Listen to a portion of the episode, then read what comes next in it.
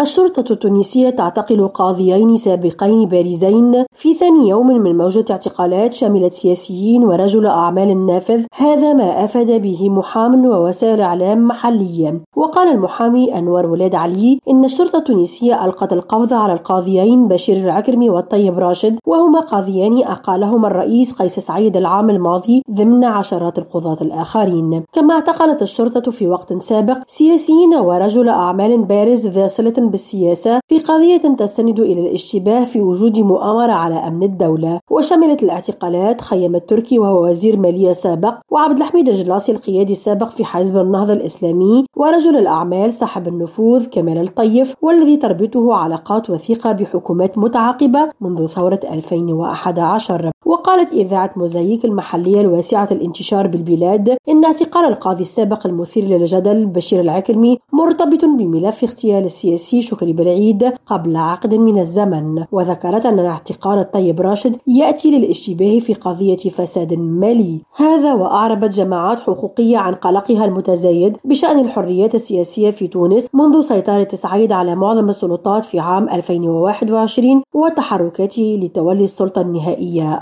القضاء. نرجس بديرة ريم راديو تونس.